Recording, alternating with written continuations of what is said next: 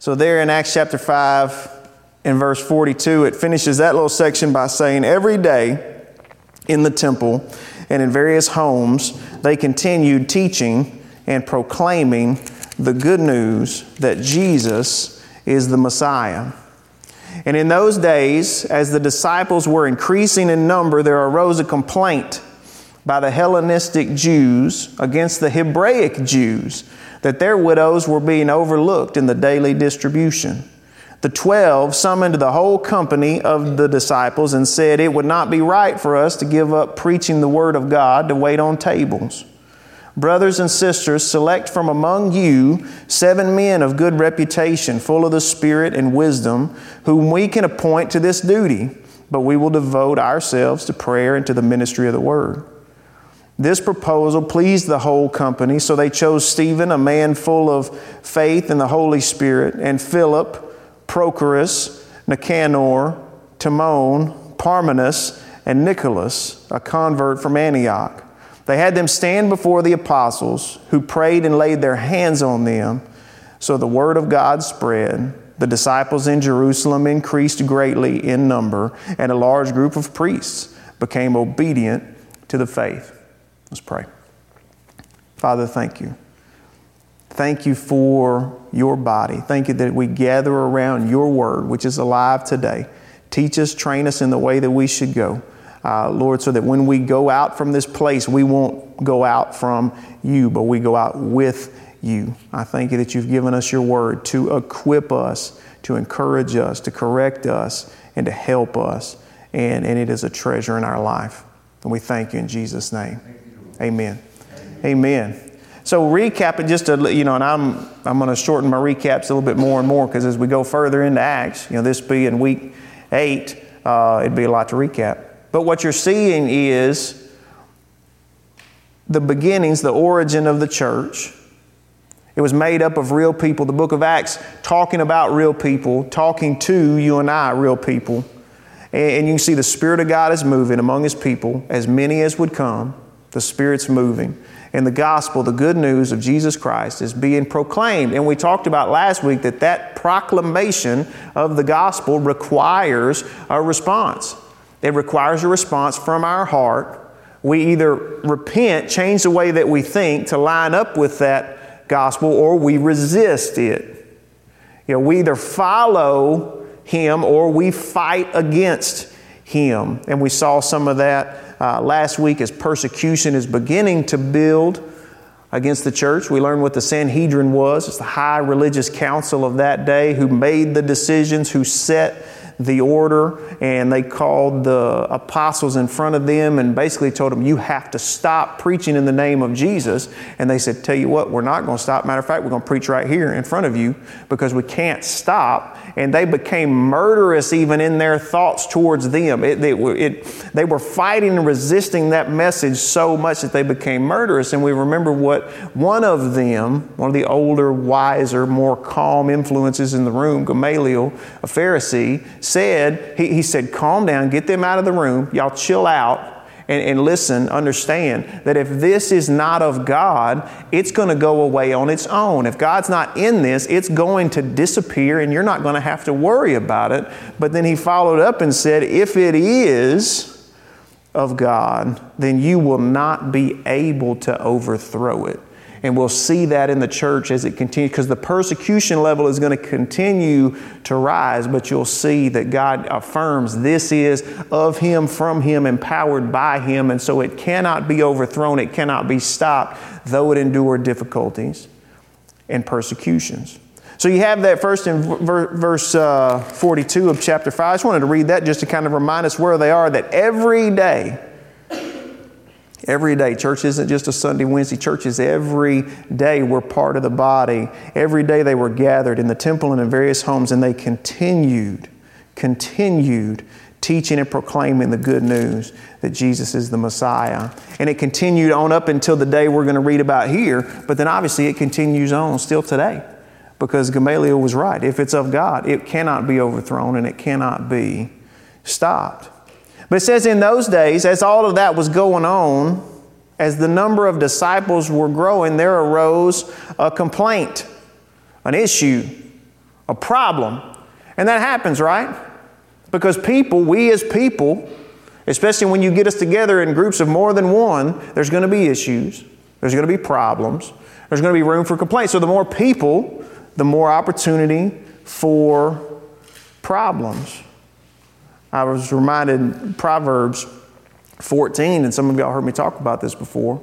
It says, if there's no ox in the barn, the trough is clean, the stall is clean, there's no mess to worry about if there's no ox in the barn. But it says, you need a strong ox for a large harvest. Telling us that even the good things in our life are going to make a mess behind them that we have to tend to and take care of. And we know that. We just need to be reminded of it. And that's what they're seeing here. It's a great thing going on, and with that great thing comes a little bit of mess. With a strong ox in the barn, there's some stuff you have to shovel up, but you'd rather have a strong ox in the barn. And so we see that as we grow and, and as we mature in, in relationships and in life, issues can come up, legit issues. This was, what was a legit felt issue. So, what was the problem? What was the complaint? It says it was a complaint by the Hellenist Jews against the Hebraic Jews. Now, Hellenist sounds like it might be an insult, right? Well, what, what, what kind of group is that? Man, they a Hellenist group over there, right? It sounds like it might be, yeah, a little, a little redneck insult, like the Hellenists, let me tell you. But what it meant was these are people who have lived in Greece, spoke Greek, uh, uh, had adopted the way of life of the Greeks. You know, that's where they lived, that's how they lived, but they weren't Greek.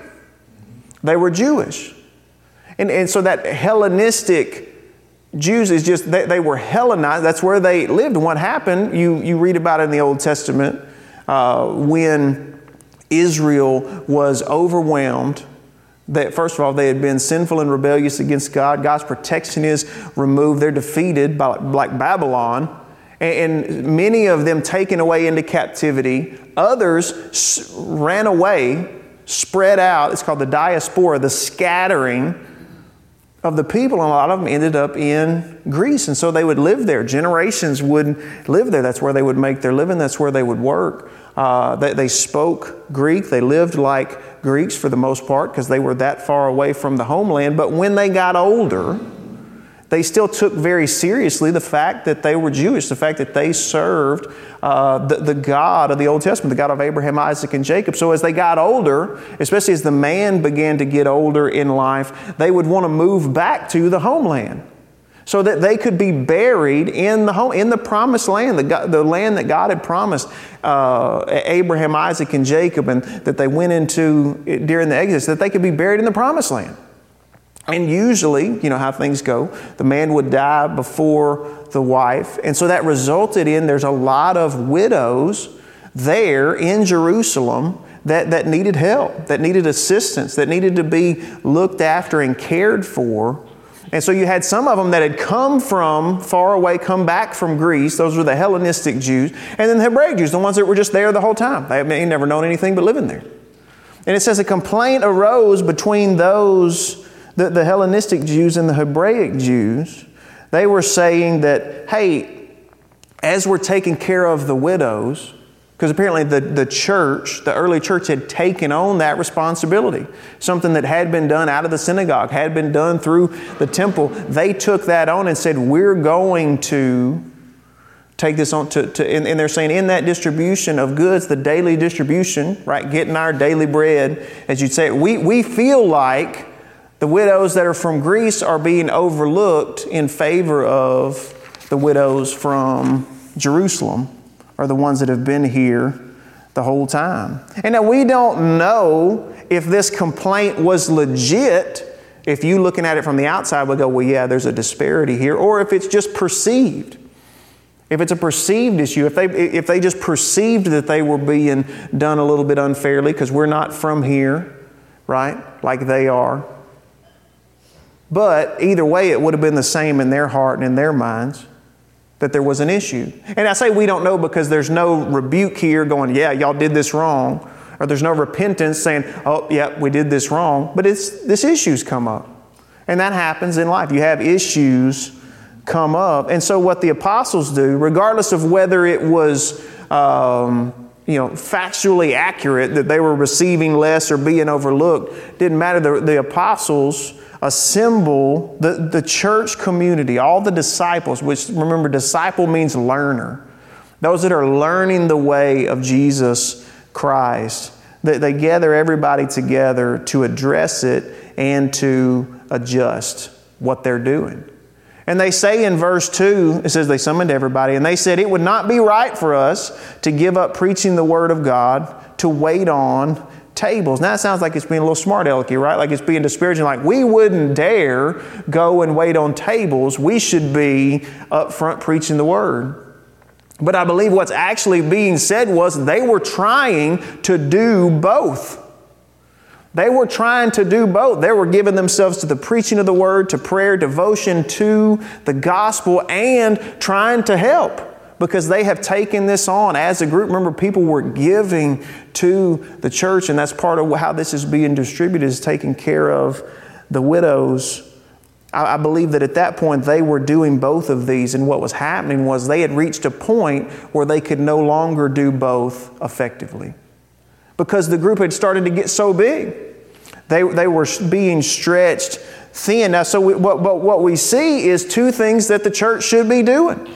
The church should be taking care of uh, those in our community that are uh, weak or unable or in need. We, we should be doing that, and we should also, and more ultimately, be giving ourselves in devotion to the Word and to prayer. These are good things that the church should be doing. But of those two, what the apostles are saying is one of them is ultimate. One of them is more important than the other. It's more important that we have, we need both, but we can't compromise the Word and prayer because without it, the other thing that we've been trying to do, it's going to fall apart. It's only, we're only able to do it because we've first given ourselves in devotion to the Word and to prayer. You've got the Spirit and you've got the substance. You, have got Him here, knowing Him, and then serving Him out in the community. And it's like we need to do both. But if we try to just do this, we try to just serve the community without devotion to the Word and prayer, this will end up falling apart. And so they said, you know, it wouldn't be good for us or right for us to give up preaching the word to wait on tables. And I believe that this was a realization for them that they were spreading themselves too thin. They, had ta- they were doing too much, or what they had taken on to do had grown to the point that they were spread thin. And spreading yourself thin leaves you fulfilling no obligation properly. I'll say that again because that one really stuck out to me. Spreading yourself too thin will leave you fulfilling no obligation properly. If you try to do all the job, if you try to do eh, too many things, you end up doing nothing well. And you end up just doing everything a little bit. Right? And they're saying we can't do anything that would compromise the word. It, it, didn't mean that that's the only thing that they were doing. I, I, don't believe that. I, I, don't believe it's the only thing they said that they were doing because I believe, again, they were doing this other. There's other things that are going on. Not the only thing that they were doing, but they wanted to make sure if we only get one thing done, if only one thing gets done in my day, if only one thing gets done, I want it to be this. I want it to be my devotion to the Word and to prayer and the preaching of His gospel and the good news. If only one thing gets done, I want to make sure that gets done. And on a side note, we can do that kind of as a self eval for us. Have you ever thought about that? In your day, to say, if I only get one thing done today, if I only accomplish one thing today, it must be blank. And what that is for you, and what that number one, that ultimate, that, that above everything else is for you. And it may be different, but it is something that we need to ask ourselves from time to time of all the things that have lined themselves up for me to do today or for me to be involved in today. If I only get one thing done, and it may just be if I only get one thing done today, I'm not going to lose my patience. If I only get one thing done today, I'm going to walk in love with everybody that I come into contact with. If that's the only thing I get done today, that's one and it's just what is it for you? And have we thought about that? Have we put that into uh, our process when we're scheduling the day? Or are we just taking on as it is? And sometimes it's like, if I only get one thing done today, it's that my family survives. And that we all make it through this a lot. Because some days are like that, right? Some days are tougher than other days, some weeks than other weeks, some months than other months, some years than other years.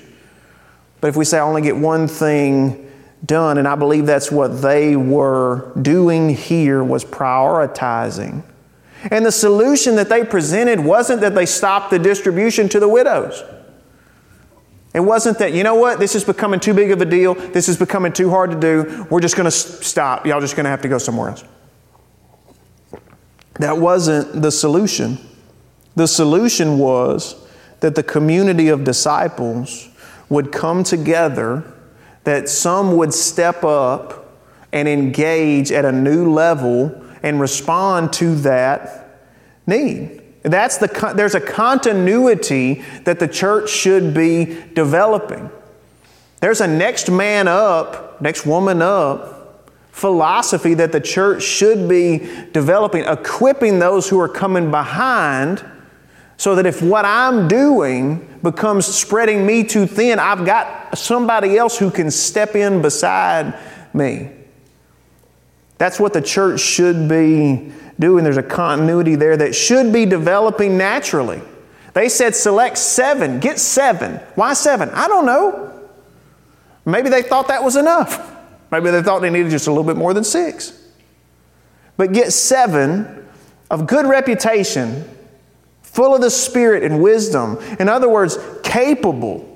And you see these qualifications. These qualifications come through impartation, what we're getting from the Word, what we're getting from the gathering, and from sanctification. As we're growing in the faith, as we're moving away from who we were into who we're called to be in Christ, as He's changing us day by day from glory to glory. And this is what a healthy church produces is growing disciples.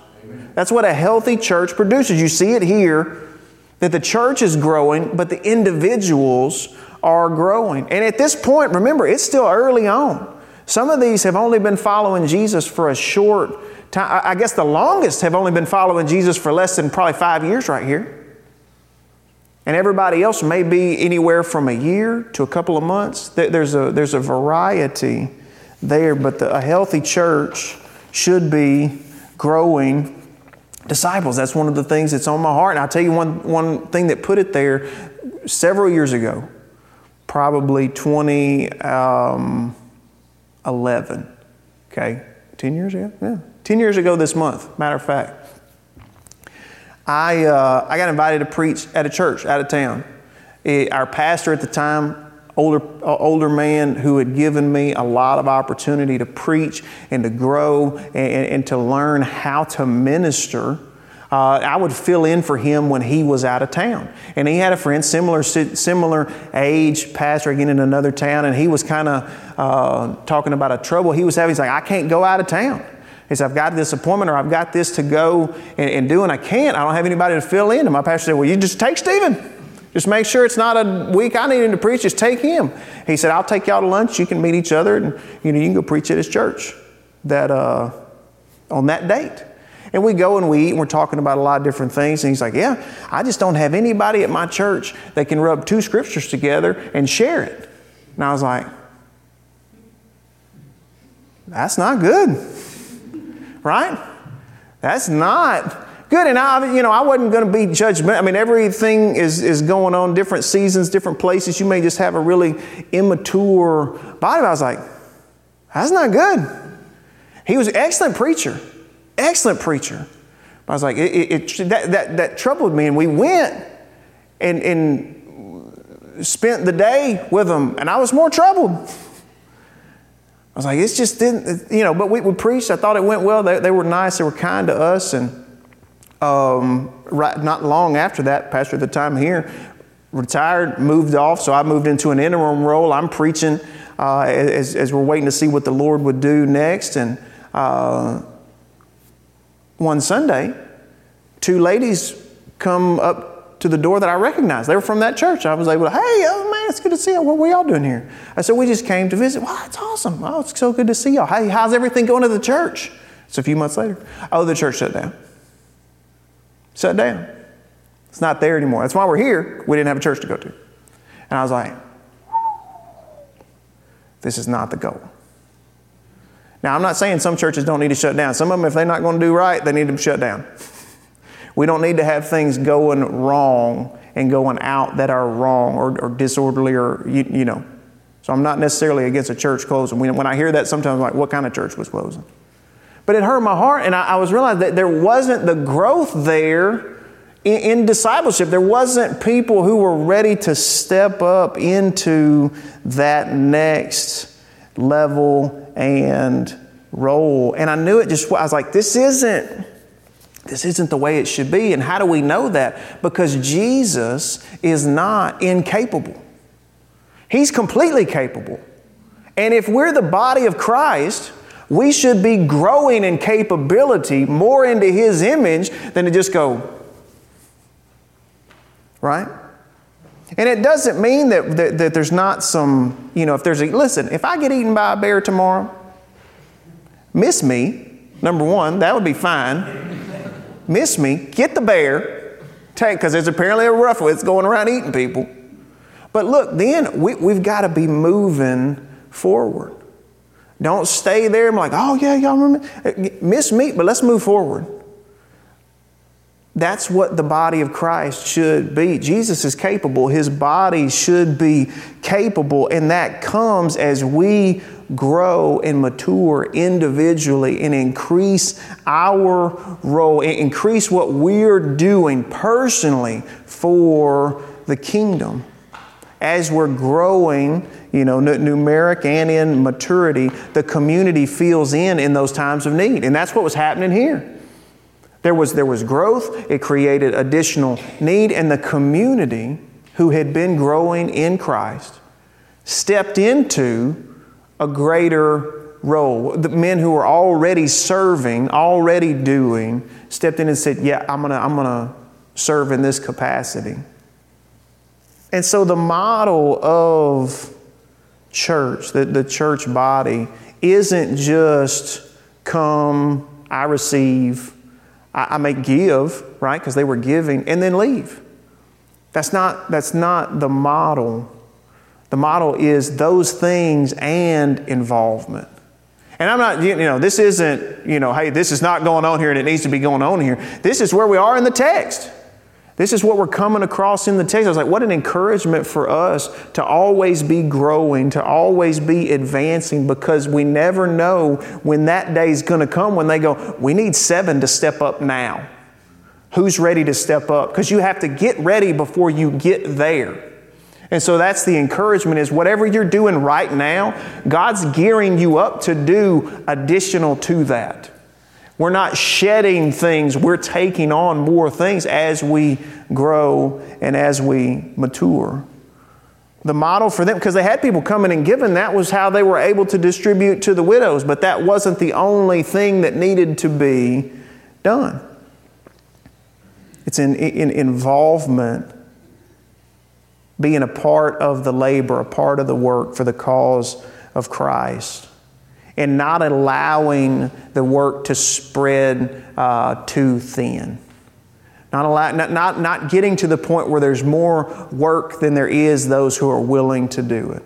And so I'm so thankful we've never reached that point. And I don't believe that we ever will. Outside of the things you come across now, some of it's going to happen naturally. It happened naturally for them.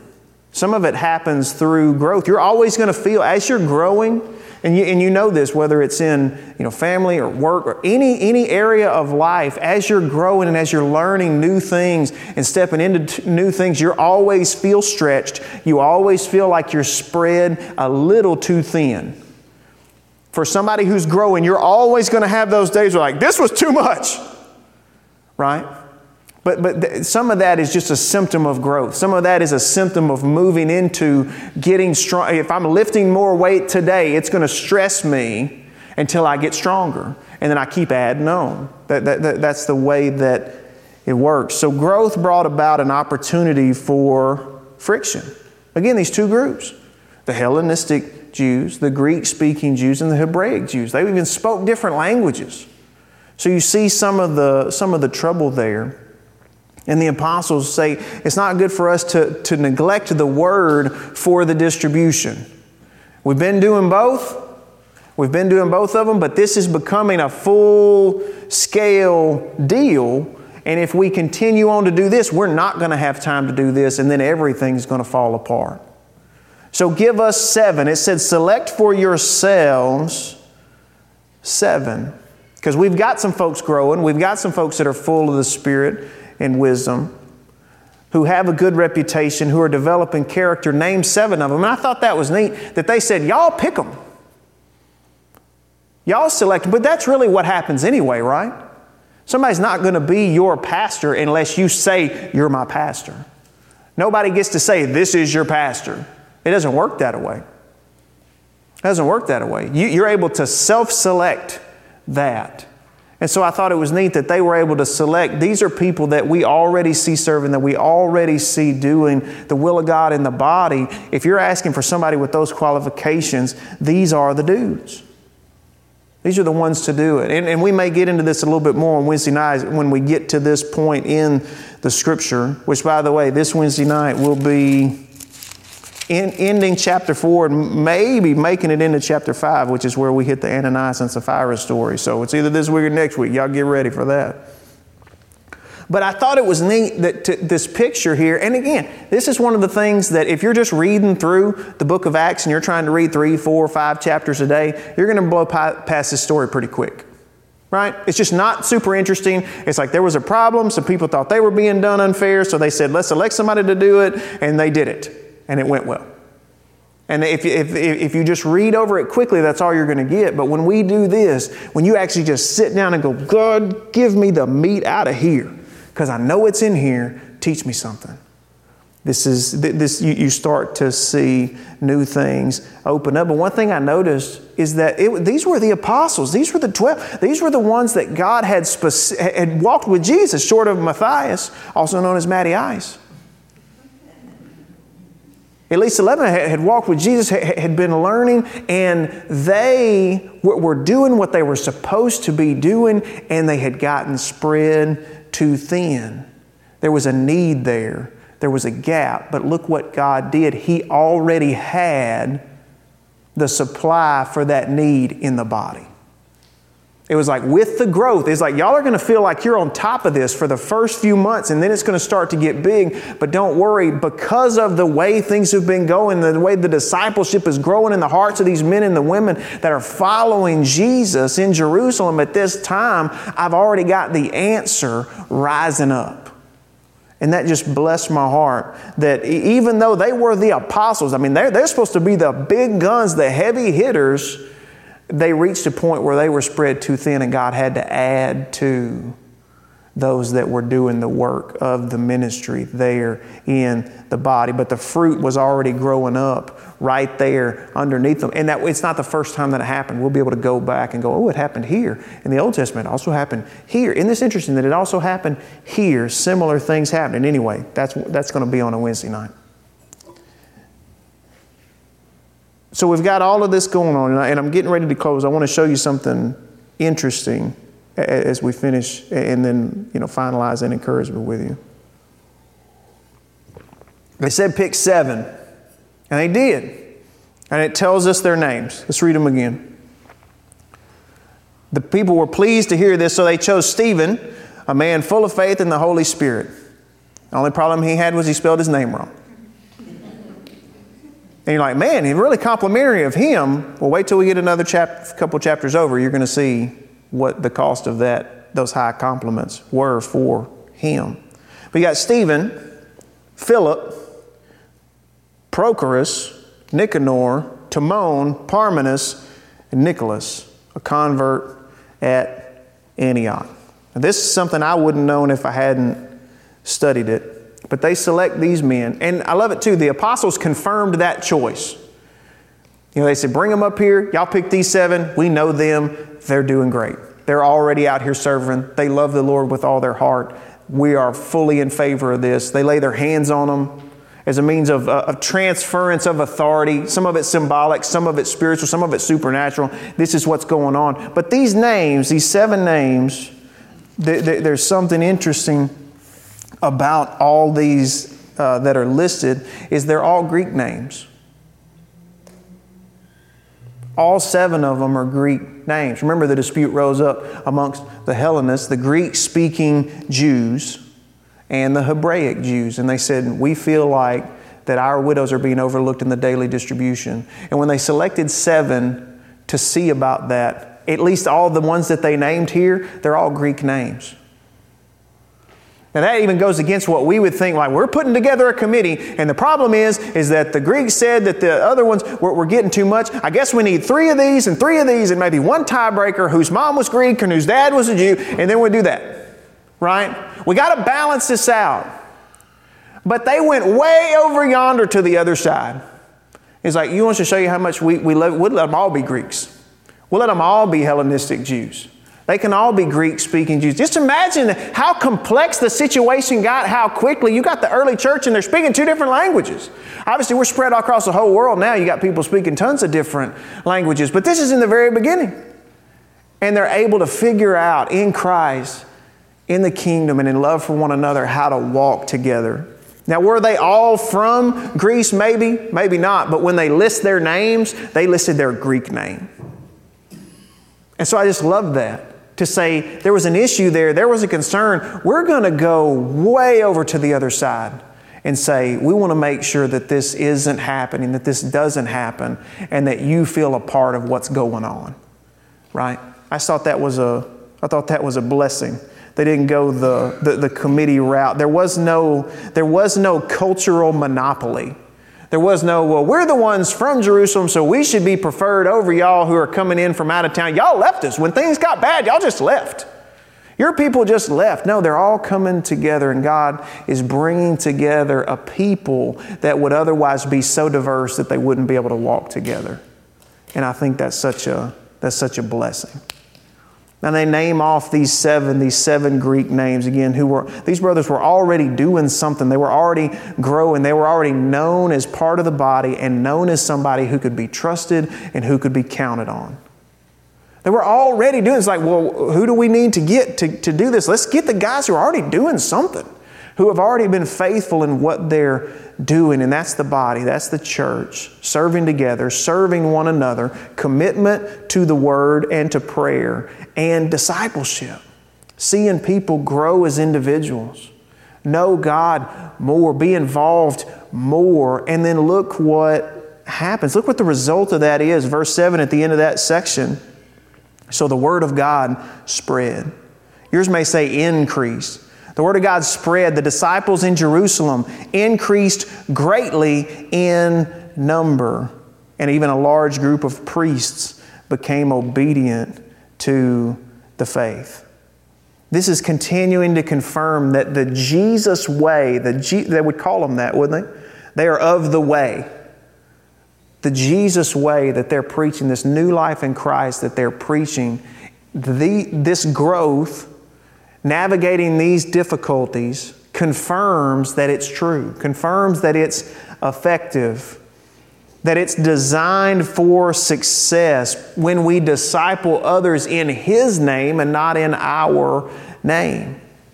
You know the ministries that have the most trouble? It's the ones where they put somebody up front and they're the personality and everything is driven by them and everything is about them and everybody's following them. What happens when they fall apart? What happens when they just die of old age? It all falls down because we've been discipling people into a man's name instead of into Jesus' name, into His kingdom, growing in Him. We disciple others in His name, not our own, for His glory and not for our own. And that's what you see here is the church of Jesus in action. It's showing how it has continued. It continues because it legit transforms people. It legit takes people from darkness to light, and it, through that process is growing them into something that they never realized that they could be. into a part of the body that they never realized they could fulfill. That it's not a one person show. What it is, it's a, it's a led community of people that didn't lose focus and kept the main thing the main thing. And out of that, served those around them, loved others, and saw it increase and just explode because they kept the main thing the main thing and they served together. And you see the momentum that develops because of that. The same momentum is lost when those things are lost. If we focus on just the waiting of the tables and lose sight of the devotion to the Word and to prayer, we lose our momentum. So, as we end, and I'm closing, what do we do with that? What do we do individually with that. Hey, great story. What do I do with that? Really interesting. Kind of neat they were all Greek. I didn't know that. What do I do with it? What I believe we do is devote ourselves to the Word and to prayer and to the fellowship of the body, and then watch what God will do. We start there. That's where they said. They said, This is the main thing. This is the main thing. This is priority numero uno. This one comes first. We devote ourselves to that in our own individual life. Devote ourselves to, to the Word and to prayer first and watch what God will do because those are the steps and it's a one day at a time thing. You're not going to sit down and read your Bible this afternoon and go, That's it, I've got it, Eureka! You may have moments like that where God brings some clarity to a situation where you go, I'm fixed, He was right, I prayed, I read the Bible, we're good. It's a daily devotion and discipline. And that's where true growth comes. How else do you, uh, you don't do anything spontaneously that results in lasting growth and fruitfulness. It's one day at a time. And if you got to start small, start small, but start. Start. Because every day matters and every day counts and every day will add on to the last one that multiplication of days. Because this isn't about a, day it's not about a week it's not about a month it's not even about a year or a few years. This is about generations. This is about uh, generation after generation making sure that i step up into what i'm supposed to step up into so that those who are coming behind me can have what they're supposed to have so that when I'm gone, because I don't know if you know this or not, we ain't always going to be here. We're not guaranteed to be here past today. But if I'm not here, have I left behind some things to help others run ahead? If I'm not here, have I done something to help people grow into the place where they can step up? Because there's still going to be people coming behind them. And that's the way the church has proceeded for thousands of years. How else is it still here? One step at a time, one generation at a time, one leaving behind handful, handfuls on purpose for those that are coming behind them. I could keep it in my hand, but I'm giving it to the ones coming behind me so they'll have what they need so that they can move into what God has for them for the next stage of this journey. Amen. And now, when you start talking about that, you may just like, that's just overwhelming. I mean, you just told me I got to get my grandkids lined up with the Lord, and I don't even have grandkids yet, and I don't know what to do with that. We do the same thing. We start today. We just deal with today. All you have is today. Start today. And then when you get to tomorrow, same thing. Next day, same thing. It doesn't have to be this big, grand, or large jump or movement ahead. A little bit at a time each day over the course of your life, regardless how old you are, over the course of our remaining years. Watch what God will do with it. And I guarantee the answer will be the Word of God spread and disciples increased in number. Amen. Amen. Let's pray. Father, thank you that when, when in life we feel spread thin, that you're growing us. And when we're spread too thin, that you already have the answer there right beside of us. in our brothers and sisters in Christ. Lord, as we devote ourselves to your word, what's life to us, and to prayer, seeking your will and not our will, seeking your way and not our way, your kingdom and not setting up a throne for ourselves. That as we do that, you are faithful to meet us there and to bring about the increase.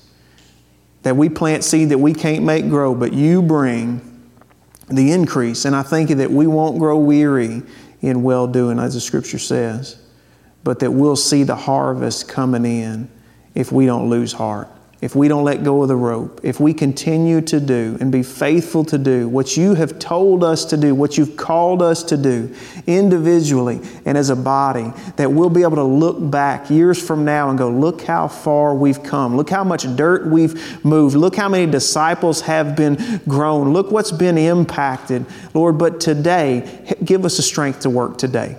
Give us the strength to shovel the stall today knowing that having that, that ox in the stall is going to bring about a harvest. The faithfulness to do the tasks that are ahead of us today, knowing that we'll be so glad we did it in your name years from now. Thank you that we're able to see the design that you have for your church, and it is blessed and it is good. And I thank you for all that we receive from it in Jesus' name. As we get ready to go today, I thank you that we leave in peace and unity with one another, that we go out to another week in your world. Lord willing, that we'll see the end of this week and we'll be happy with how we spent our time, that we'll have honored you with how we spent our time. Lord, and you'll meet us at each step, each turn, each corner of the way with what we need for that day. And Lord, give us enough that we've got enough to share whether it's energy, whether it's encouragement, whether it's a word in season, how good it'll be to the heart that receives it. And I thank you that the gospel will continue to increase among us, out from among us, and the number of disciples will continue to grow. We love you and we thank you. In Jesus' name, amen. Amen.